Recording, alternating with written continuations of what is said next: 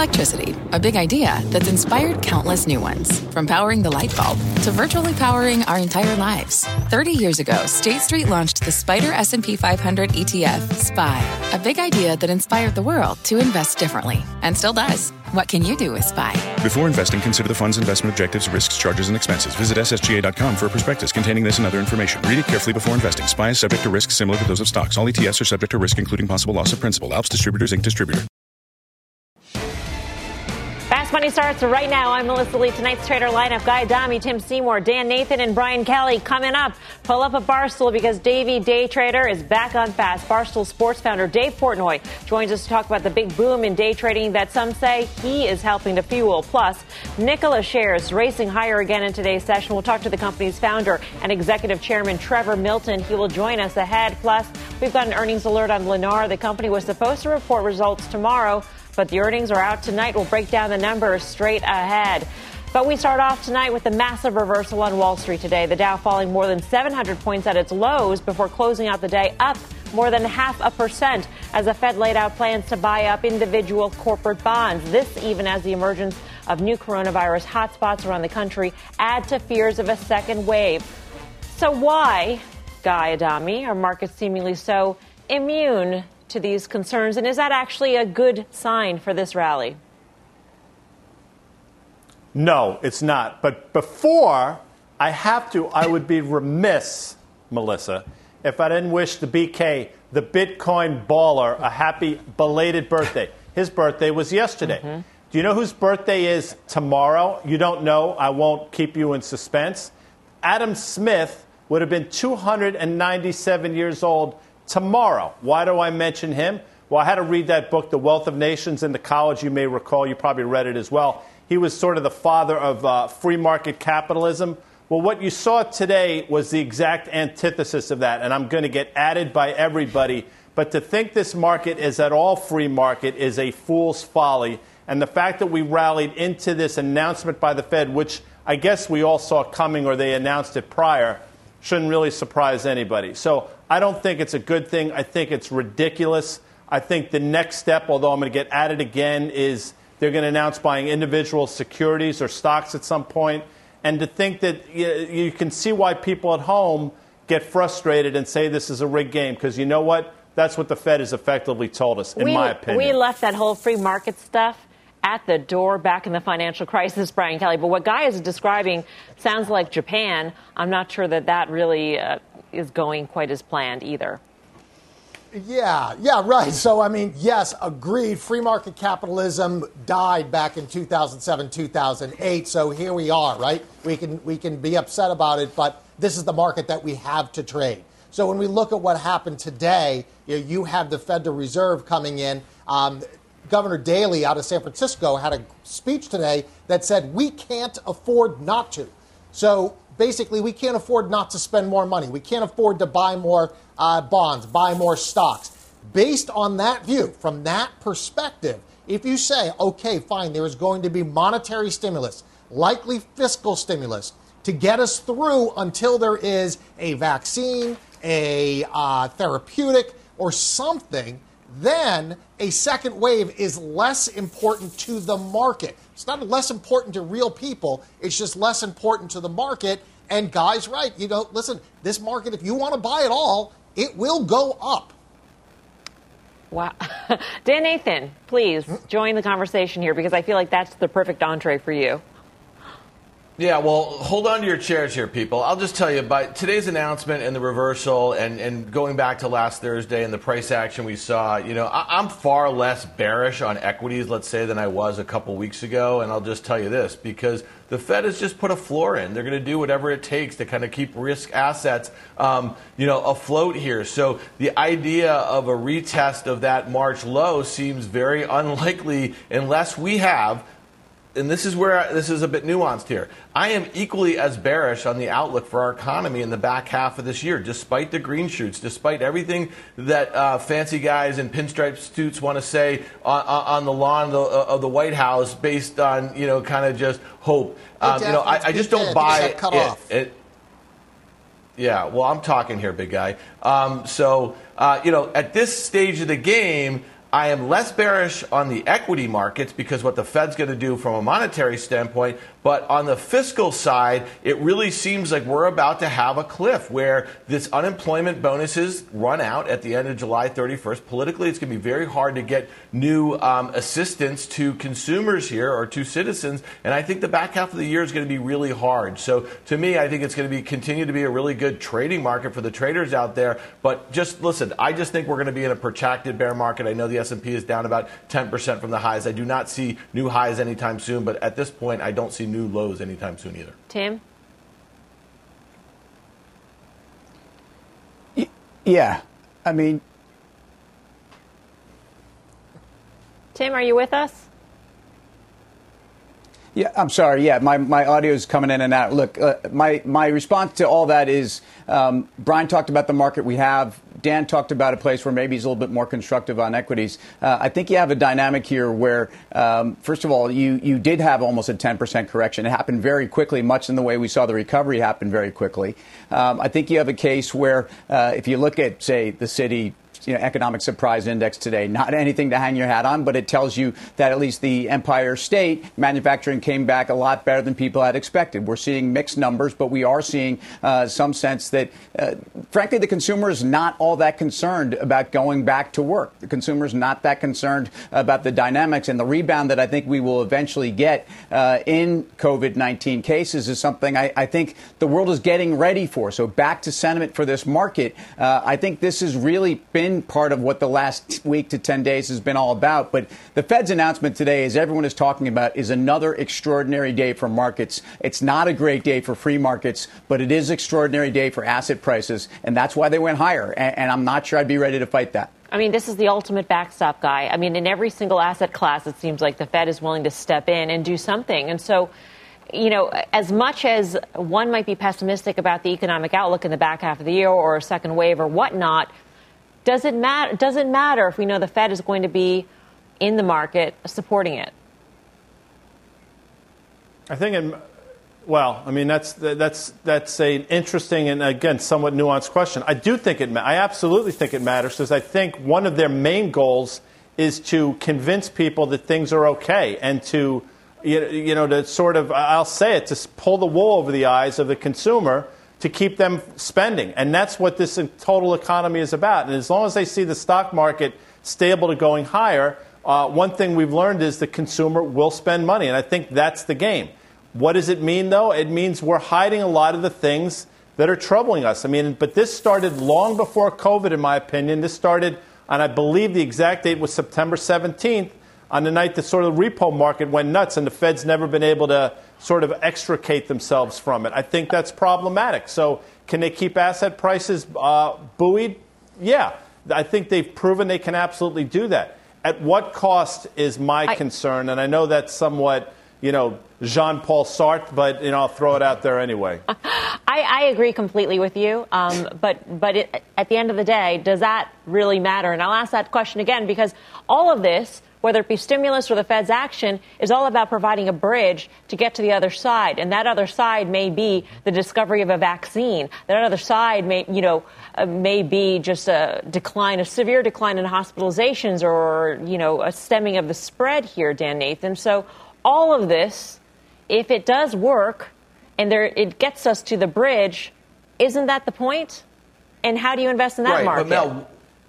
Right. It's, I guess the question is, what do you get? Like, if, what does the bridge get us? It gets us an extra four trillion dollars in debt we've just heaped on this whole thing, and that's going to literally be a huge weight on growth going forward, uh, in, in, my opinion. But I agree. As we get into the back half of the year, and there seems to be progress on a vaccine, and let's say there are these green shoots showing up, I just don't. I, I just don't buy it. I think that the vaccine comes later than we think. I think disruptions from other waves come and go, and they're really going to hurt the recovery. And I think uh, unemployment stays double digits. I just want to make one other point. When you talk about getting to the other side, equity markets really liked when the 10-year Treasury yield was, uh, you know, got off the mat and went from like 65 bips to almost one percent in the last few weeks. But it's come all the way back. I suspect if you see a break of that 55 basis point level, which was the closing low, the all-time low back on March 9th I think that is the thing that's going to freak out equity markets. That's when our uh, investors start pricing in what negative interest rates look like mm. here here in the U.S. on, on, on our main treasury bonds.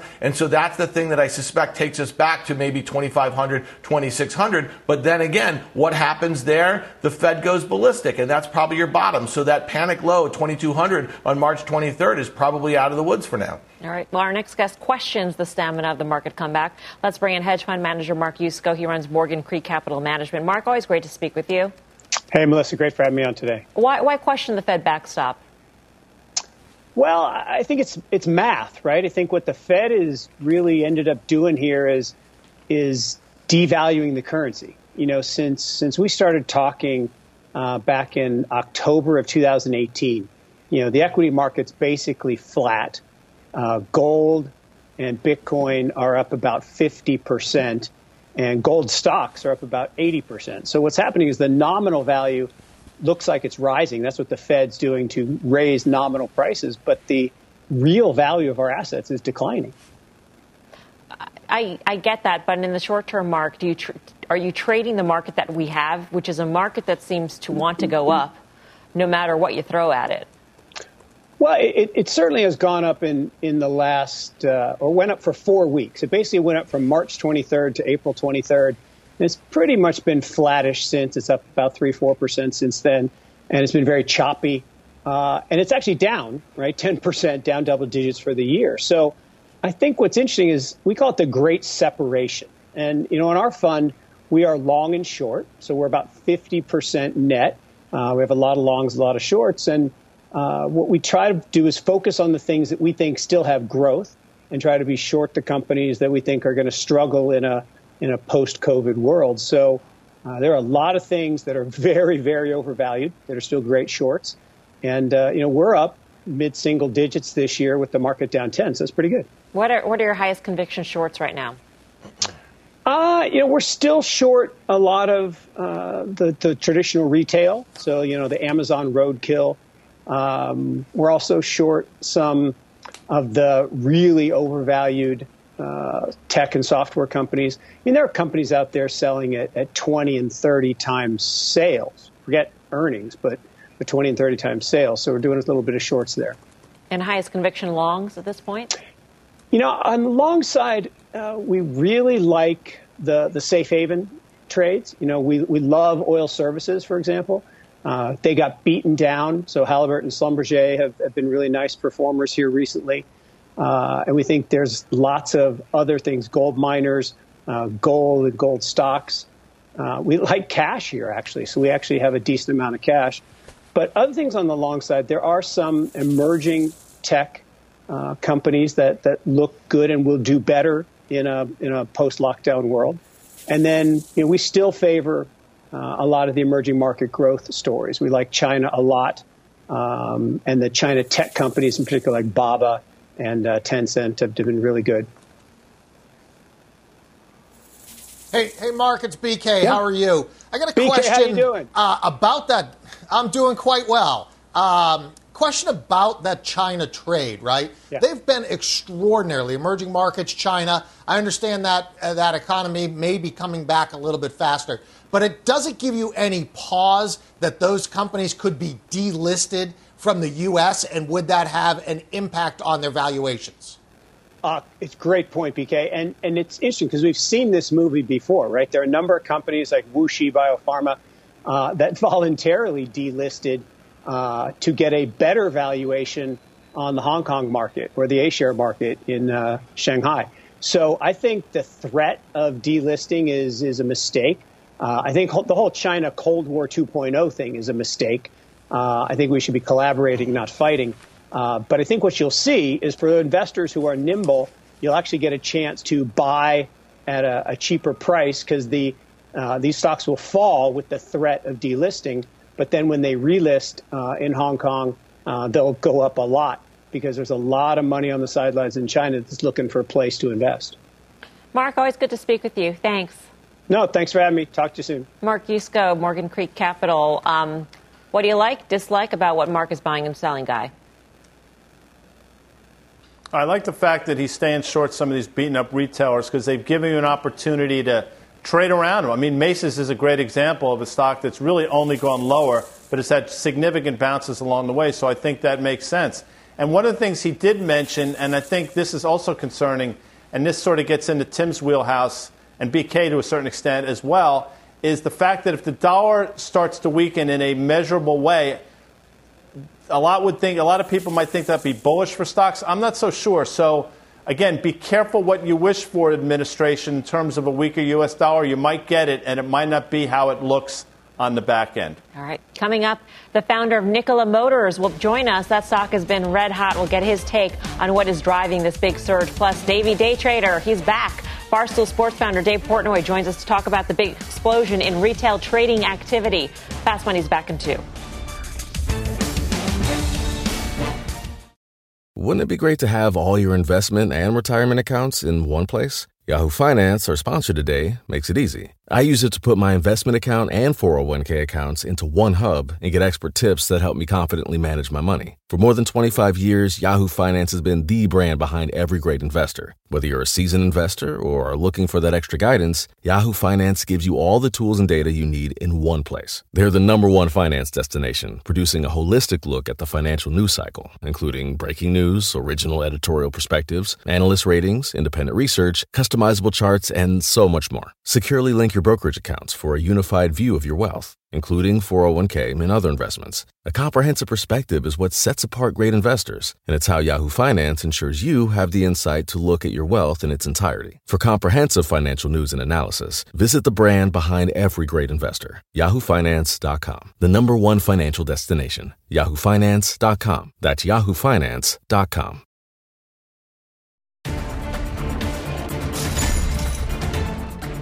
Welcome back to Fast Money. We've got an earnings alert on Lennar. The company was supposed to report tomorrow morning, but the results are out tonight. So let's get to Diana Olick, who's got the details. Diana.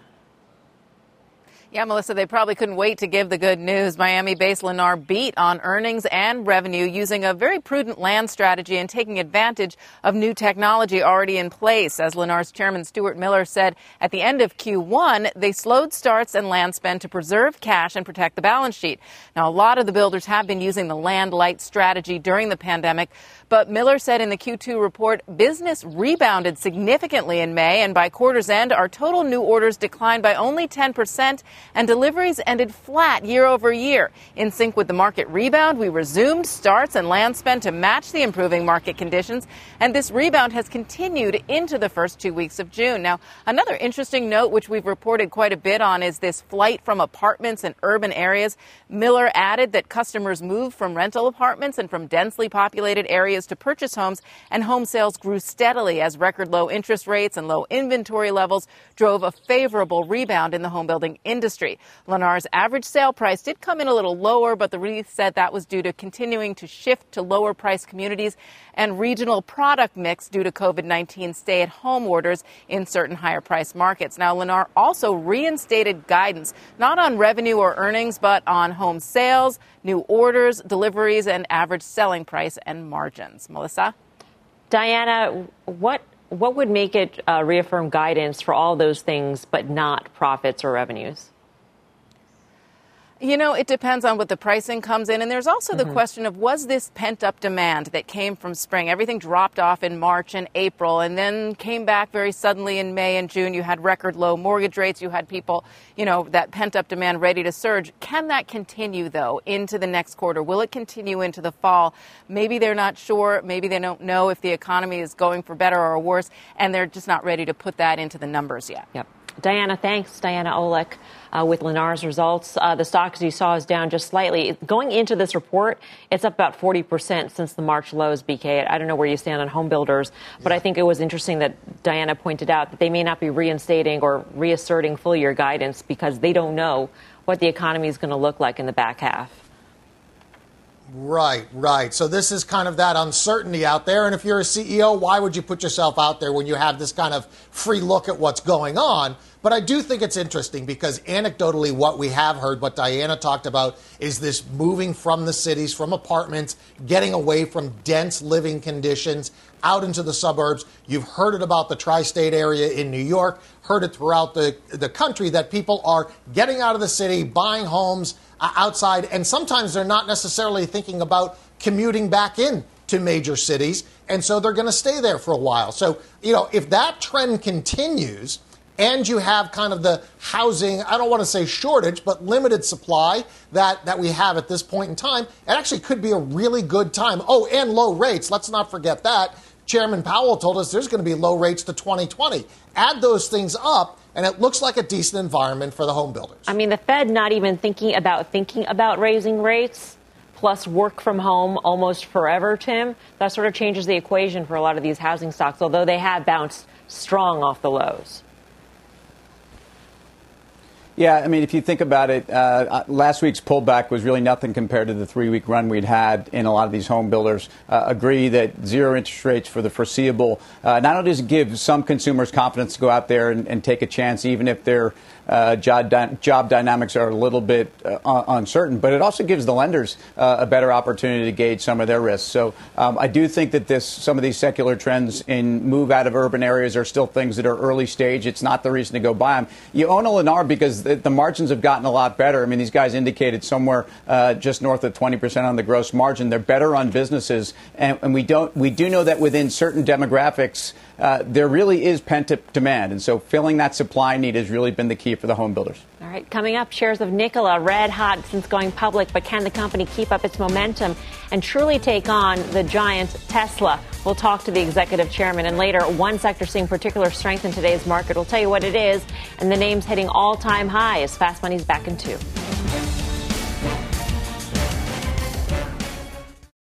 Every day, Thousands of Comcast engineers and technologists put people at the heart of everything they create, like Oluseyi, a Comcast engineer who grew up bonding with his dad over sports. This inspired him and his team to create AI Highlights technology that uses AI and machine learning to detect the major plays in a sporting event, so millions of fans have a way of catching up on their favorite sports. Learn more at ComcastCorporation.com.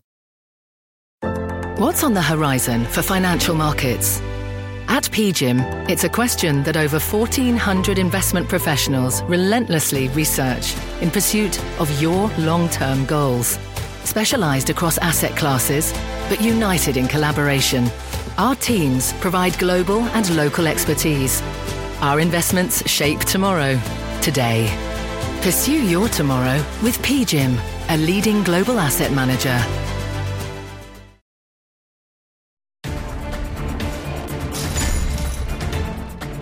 Welcome back to Fast Money. We've got an earnings alert on Lennar. The company was supposed to report tomorrow morning, but the results are out tonight. So let's get to Diana Olick, who's got the details. Diana.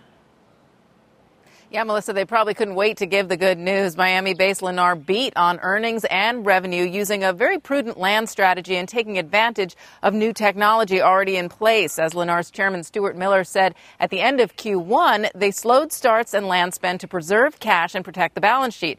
Now, a lot of the builders have been using the land light strategy during the pandemic, but Miller said in the Q2 report business rebounded significantly in May, and by quarter's end, our total new orders declined by only 10% and deliveries ended flat year over year. In sync with the market rebound, we resumed starts and land spend to match the improving market conditions, and this rebound has continued into the first two weeks of June. Now, another interesting note, which we've reported quite a bit on, is this flight from apartments and urban areas. Miller added that customers moved from rental apartments and from densely populated areas to purchase homes, and home sales grew steadily as record low interest rates and low inventory levels drove a favorable rebound in the home building industry. Lennar's average sale price did come in a little lower, but the REIT said that was due to continuing to shift to lower price communities and regional product mix due to COVID 19 stay at home orders in certain higher price markets. Now, Lennar also reinstated guidance, not on revenue or earnings, but on home sales, new orders, deliveries, and average selling price and Melissa? Diana, what what would make it uh, reaffirm guidance for all those things, but not profits or revenues? You know, it depends on what the pricing comes in. And there's also the mm-hmm. question of was this pent up demand that came from spring? Everything dropped off in March and April and then came back very suddenly in May and June. You had record low mortgage rates. You had people, you know, that pent up demand ready to surge. Can that continue, though, into the next quarter? Will it continue into the fall? Maybe they're not sure. Maybe they don't know if the economy is going for better or worse. And they're just not ready to put that into the numbers yet. Yep.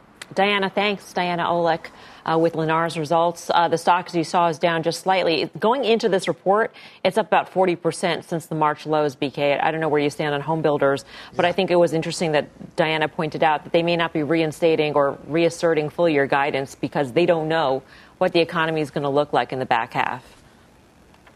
Right, right. So this is kind of that uncertainty out there. And if you're a CEO, why would you put yourself out there when you have this kind of free look at what's going on? But I do think it's interesting because anecdotally, what we have heard, what Diana talked about, is this moving from the cities, from apartments, getting away from dense living conditions out into the suburbs. You've heard it about the tri state area in New York, heard it throughout the, the country that people are getting out of the city, buying homes uh, outside, and sometimes they're not necessarily thinking about commuting back in to major cities, and so they're going to stay there for a while. So, you know, if that trend continues, and you have kind of the housing, I don't want to say shortage, but limited supply that, that we have at this point in time, it actually could be a really good time. Oh, and low rates. Let's not forget that. Chairman Powell told us there's going to be low rates to 2020. Add those things up, and it looks like a decent environment for the home builders. I mean, the Fed not even thinking about thinking about raising rates, plus work from home almost forever, Tim. That sort of changes the equation for a lot of these housing stocks, although they have bounced strong off the lows. Yeah, I mean, if you think about it, uh, uh last week's pullback was really nothing compared to the three week run we'd had in a lot of these home builders. Uh, agree that zero interest rates for the foreseeable uh, not only does it give some consumers confidence to go out there and, and take a chance, even if they're uh, job, dy- job dynamics are a little bit uh, uncertain, but it also gives the lenders uh, a better opportunity to gauge some of their risks. So um, I do think that this some of these secular trends in move out of urban areas are still things that are early stage. It's not the reason to go buy them. You own a Lennar because the, the margins have gotten a lot better. I mean, these guys indicated somewhere uh, just north of 20% on the gross margin. They're better on businesses, and, and we don't we do know that within certain demographics uh, there really is pent up demand. And so filling that supply need has really been the key for the home builders. All right, coming up, shares of Nikola red hot since going public, but can the company keep up its momentum and truly take on the giant Tesla? We'll talk to the executive chairman. And later, one sector seeing particular strength in today's market. We'll tell you what it is and the names hitting all time highs. Fast Money's back in two.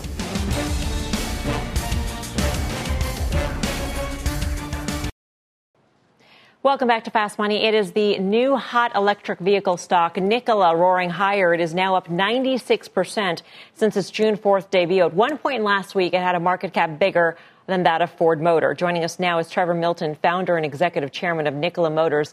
Uh, Trevor, great to have you with us. Thanks. Thanks for having me, for sure. I wanted to ask you about this crazy um, roller coaster ride for your stock, and it's a roller coaster only going up, it seems so far. Um, but but you're a company right now with a market value that is approximately eight times the revenue that you're projected to make in 2024. Do you have any comment on the on the valuation of your stock?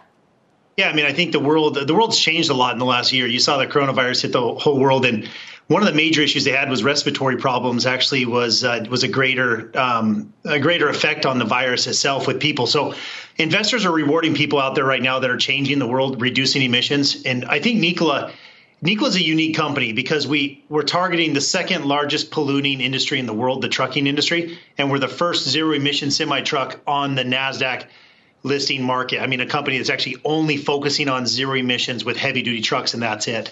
And that's why you see such a good response so far. When will you actually have a product in the market? So we have trucks coming off the assembly line right now. Uh, that's a question a lot of people ask. Uh, so we have a factory in Ulm, Germany, and those trucks are being hand built right now on those factories.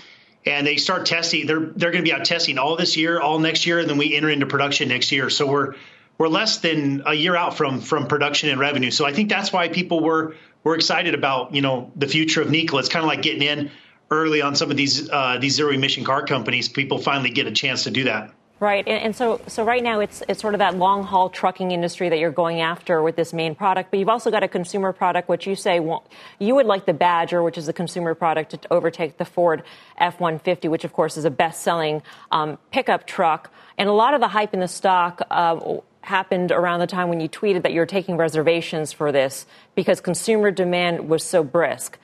I'm, I'm yeah. wondering how you sense what the consumer demand is if you're only just taking reservations now and the reservations are free.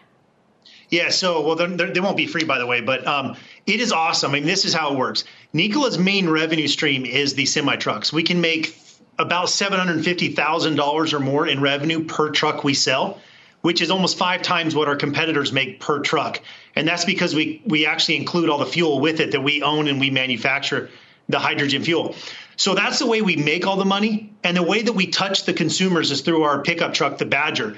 And the Badger really is the, the coolest um, electric pickup in the world, and you can order it battery electric or hydrogen electric.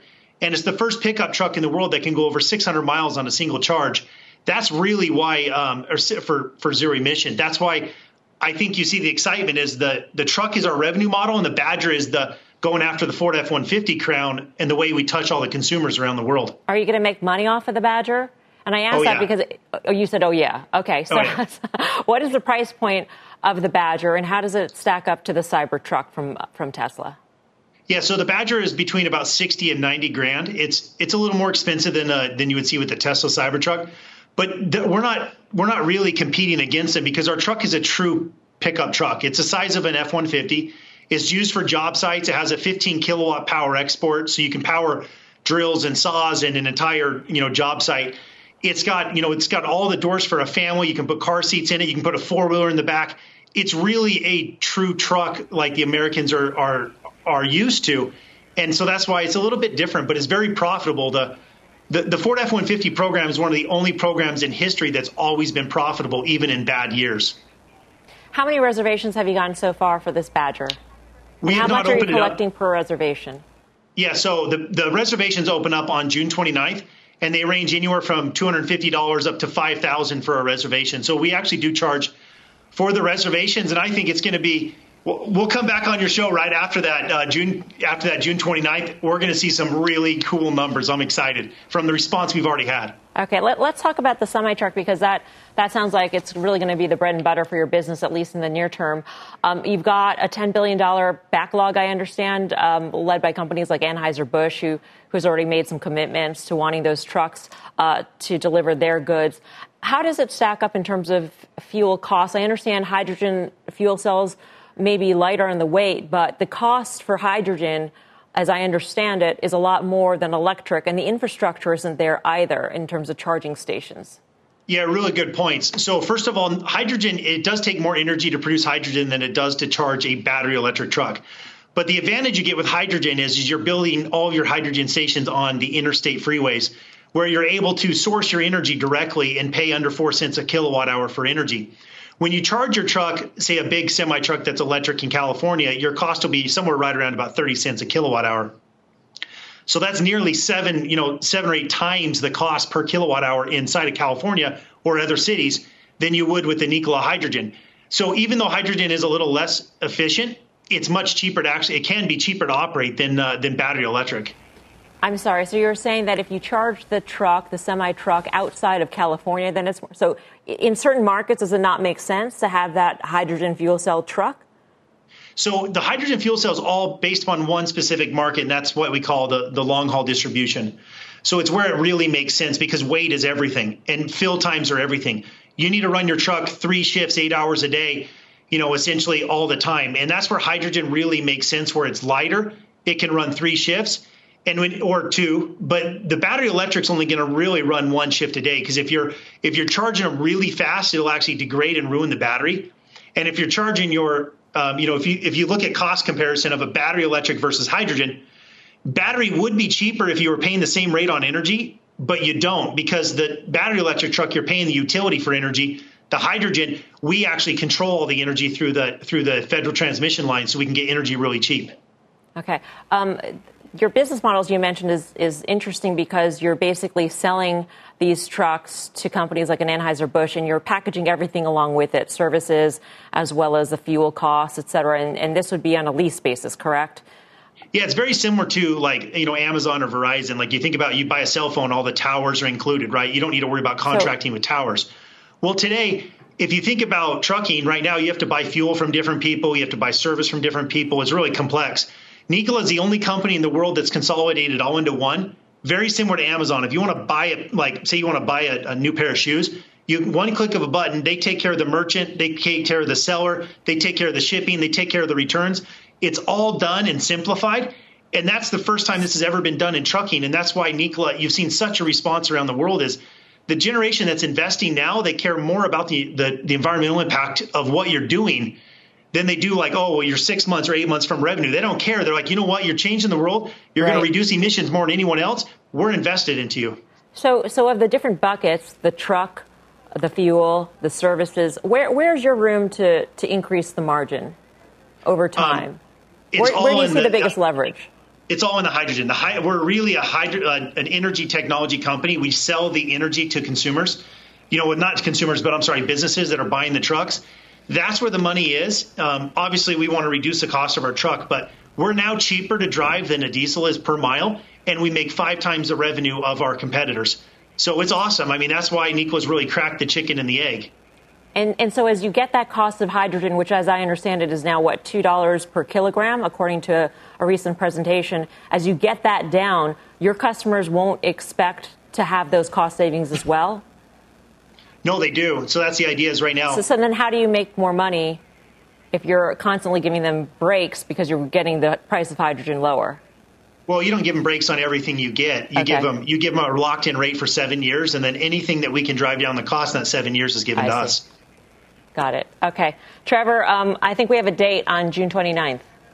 I cannot wait. And by the way, this I I'm so excited. So not only am I going to make sure I come back with you guys in June 29th, you know, June 29th, but Nikola World is going to be announced June 29th, where we un, where we actually show off the Nikola Badger in live person for the whole world to see. I want to make sure you guys are there, front row and center. I'll get you guys tickets, and it'll be one of the greatest shows you've ever seen in your life. Is it going to be worthy of uh, Elon Musk uh, unveiling one of his products? That's the comparison, better... right? That, that you're basically the next Elon Musk. Do you like that? Um, I am. Uh, I, I, like to. Uh, do, I like to think about the fact that I'm Trevor, not Elon. But I can tell you this: it'll be a better show than you've ever been to in your life, uh, it, for any other automotive show in the world. All right, Trevor. Great to speak with you. See you June Thanks 29th. so much. Trevor Thanks, Milton, yeah. founder of Nikola Motor. Guy, what do you think? Couple things. I mean, what he said, he said a lot of amazing things. I, I missed chemistry or physics in high school and college, so I can't speak intelligently about the technology.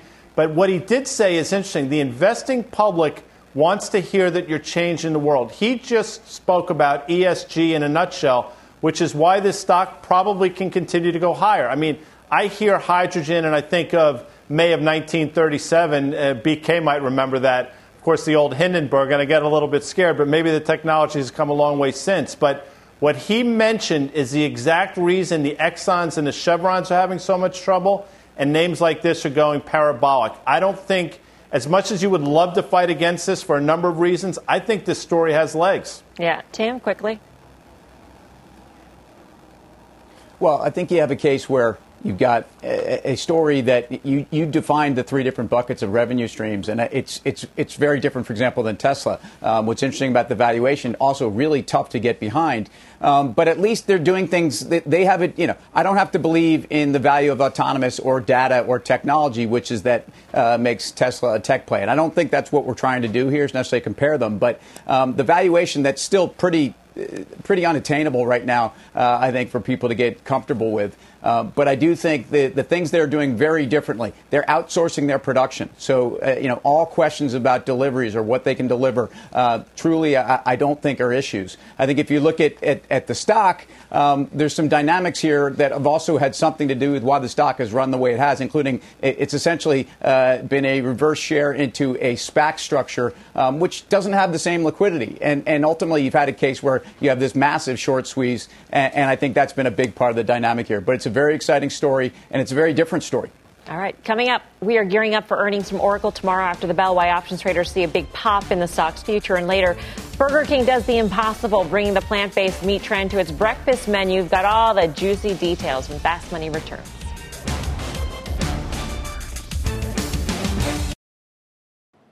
Welcome back to Fast Money. Check out the cloud stocks rising above the rest of the market today. Zoom Video hitting a new all-time high, while Cloudera, DocuSign, and Zuora all surging higher. Um, but the cloud players aren't the only software names soaring. Check out shares of Oracle. They jumped about 3% today. That stock reports earnings after the bell tomorrow, and options traders are betting on hu- a huge move higher. Mike Khouw's got the action. Hey, Mike. Hi, Melissa. So we did see calls outpace puts by about four to one in Oracle today, but I would point out the calls have outpaced puts every single trading day for the past month in Oracle, even though the stock hasn't necessarily been keeping up with all of the rallies that we've seen in the market.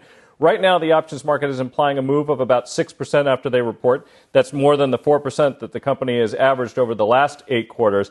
And the biggest opening activity that I saw was the June 26th weekly 61 strike calls. Those are the 61 strike calls that expire a week from this coming Friday. The buyer was paying about 15 cents, so risking relatively little to buy over 5,000 of those, betting on a very sharp rally. And I would point out that $61 would represent a new high for Oracle. All right, thanks for that, Mike. For more options action, be sure to tune into the full show Friday, 5:30 p.m. Eastern Time.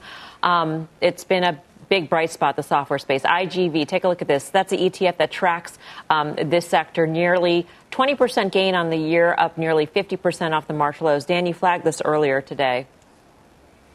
Yeah, well, it's pretty interesting. You know, Mike's uh, take on Oracle here. The stock is basically unchanged. It's really traded well below a market multiple. And then when you think about the names that you just mentioned to start the segment, Mel, you think about a Zoom. It closed um, up 9% close to today at a new all time high. It's got more than a $60 billion market cap, trading 37 times this year's expected sales. And you say to yourself, whoa, there's just a massive difference here between kind of old tech that's trying to become this new cloud based recurring revenue model and the stuff that's yet to really prove itself. Like, listen, here's the thing with Zoom it's a phenomenal company, it's a, ph- a phenomenal product, but how much of that future demand have they pulled forward? How much deceleration will we see in the next year or so once things calm down or so? So I just think think that it's really indicative of the market that we're in. There are many asset bubbles within this stock market right here, and these cloud stocks are definitely one of them, especially when you have some of these older players like Oracle pretty much left for dead. Yeah, Beeks. Yeah, I mean, listen, I think there is. We're talking a year or so that things calm down. You know, so you look at something like Zoom. You know, I think there's a lot of people that and a, a, lot of companies that are realizing, hey, you know what? I can do more from home, so I can work from home uh, more than I ever thought. Or as you mentioned a couple weeks ago, Melissa, you could work from an RV. People are buying RVs, so that is going to be that tailwind for Zoom stock, I think. Uh, and so, yeah, it's is it expensive? Absolutely. Have they been on a rocket ship ride? Of course they have. But with the story and the tailwind behind them, and a market that's going higher, I think this is the place you want to be. Guy, I don't know if you saw this Bank of America travel survey, which was released today, but uh, they surveyed 20,000 people around the world, and 40% said that they expect to take a business trip in the next three months. 40%, which would imply that mm. the majority are not going to travel. And so, therefore, what do you think of Zoom? If 40%, that means 60% don't. Yes. That's what you're getting ding, ding, at, ding, right? Ding, ding, ding. Exactly. Look at me. Ding, ding, ding. What do I think is well? Look, I thought you had to sell it after earnings because I thought it would do a back and fill down. I think I think I said 165 or so. That obviously didn't work out, but we liked it a long time into that earnings release. Now it's sort of in uncharted waters. I still think at a certain point it has to give you another opportunity on the downside. But in terms of the cloud space, you know this. What is what does Dan call it? Software as a service, SaaS or something. That your Dan thing, but Tell you what, the best valuation out there in this is probably still Microsoft, despite its value, despite its market cap, and despite the ridiculous move that it has. So MSFT is probably the best in breed here. Okay, coming up. Davey Day Trader is back on Fast. Barstool Sports founder Dave Portnoy will join us. We'll get his take on the big boom in day trading, which some say he is fueling. Fast Money's back in two.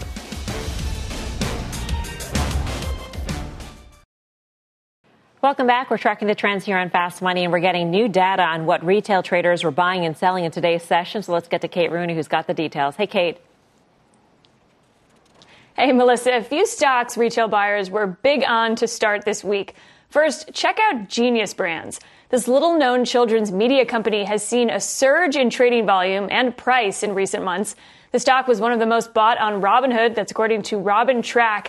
It was also among the top buys in millennial heavy platform SoFi Invest. Genius Brands ending the day up 8% Monday after announcing a partnership with Arnold Schwarzenegger.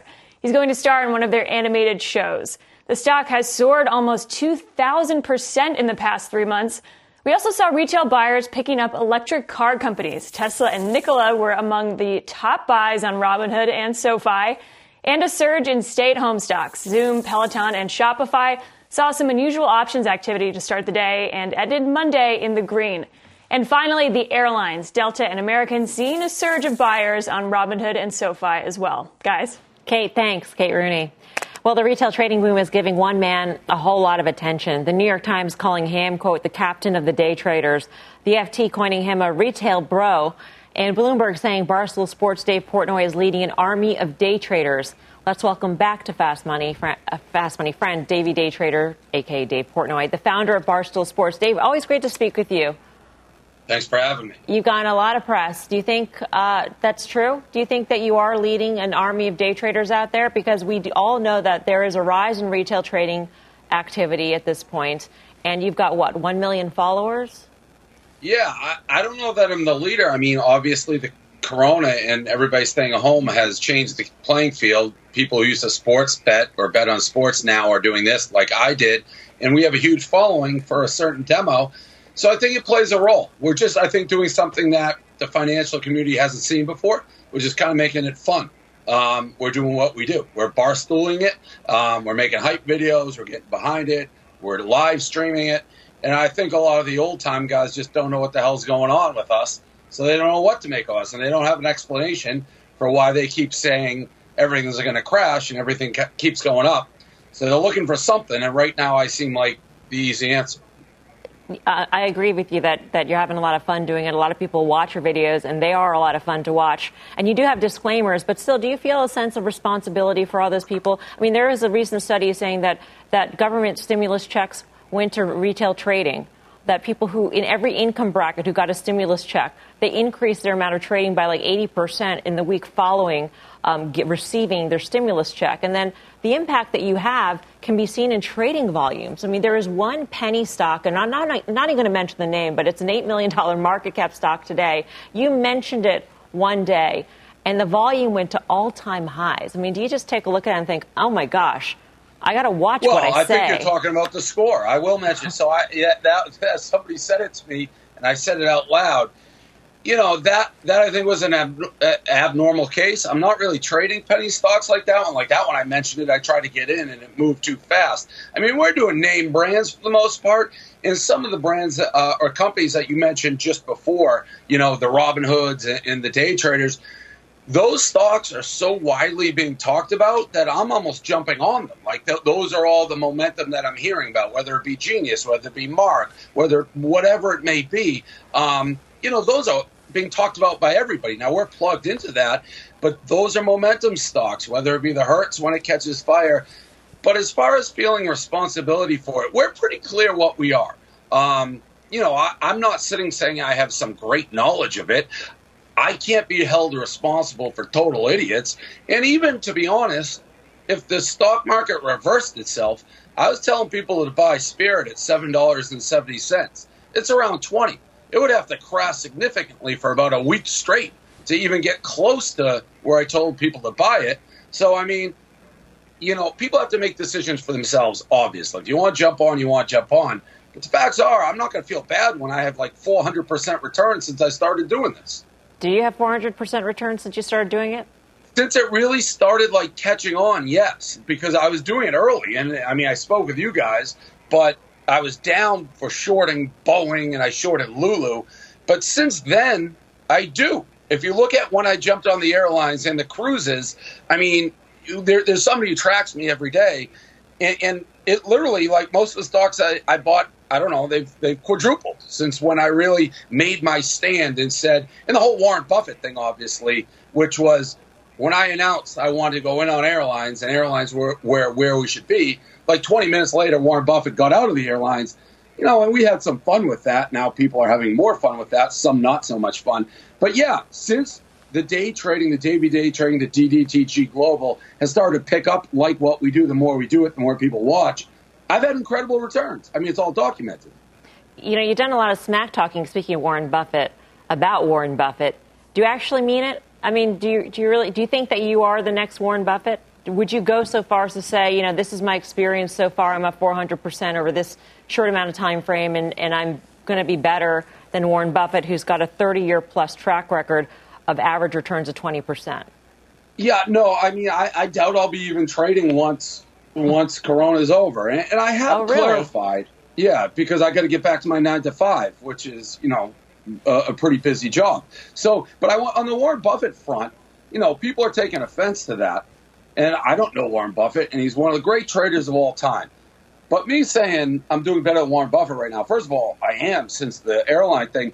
But Warren Buffett's 90, so I don't think it's that big of an insult to say somebody's past their prime when they're 90 years old. I mean, when Michael Jordan was on the Wizards, he wasn't Michael Jordan. So I don't think it's that big of an insult. And I've said all along, he's like the greatest investor of all time. But right now, in this market, I'm doing better. All right, we got to let you go right now, Dave, but right quickly, your highest conviction trade at this moment. Well, right now is a tough spot, but I like Smith and Wesson, the guns. Huh. Dave, we'll speak to you soon. Always great to talk to you. All right, thanks. Davey Day Trader, Dave Portnoy. Tim Seymour, what do you think? Well, first of all, Warren, Warren Buffett is, I would definitely call him an investor, not a trader. Yes. Um, I think uh, El Presidente brings up some good points about accountability. Everybody needs to look at themselves in the mirror and decide uh, what is my risk profile, what can I afford to lose, and what do I really know about what I'm trading. If stocks are penny stocks or stocks are bombed out stocks or on the verge of bankruptcy, there's a reason for it. Um, the fundamentals aren't going to change overnight. So, um, you know, airlines are a good, uh, uh, you know, a good play. I, I have to say, I mean, if, if the airlines I owned were up 400%, even off the absolute bottom, uh, I'd be, you know, probably 30% up from where they were at their highs. I'm not sure how the math works. Um, but, but again, I think there's been a lot of vilification of, of Robinhood and some of these day trading platforms. That's not, they're not big enough to move the market with some of the names that, that have been out there. So uh, it comes back to fundamentals will win the day. Uh, we know people are staying at home day trading if, if they've got nothing else to do. They have stimulus checks. Um, but uh, this is, you know, I don't think they're moving the market per se. Um, I think certain people are moving stocks that can be moved around. Still highly entertainment guy, entertaining guy. I don't know about you, but and you could take it with 10 I grains of salt, but. I, I think I it's mean- really interesting. No, he's he's he's introduced. I, I want. I mean, it's probably true. He's introduced an entirely new audience of people to the stock market. And for that alone, that's a good thing. Now, I think there's some dangers inherent with that, but as he pointed out, people need to do their homework. He also said, and I think it was really important when you know when this whole coronavirus situation is rectified, he's probably not going to do this anymore. I think that's Yeah. important to remember. But he has introduced trading, investing stocks to a group of people that, but for him, probably would never have been Yep. interested. That's when he's back in two.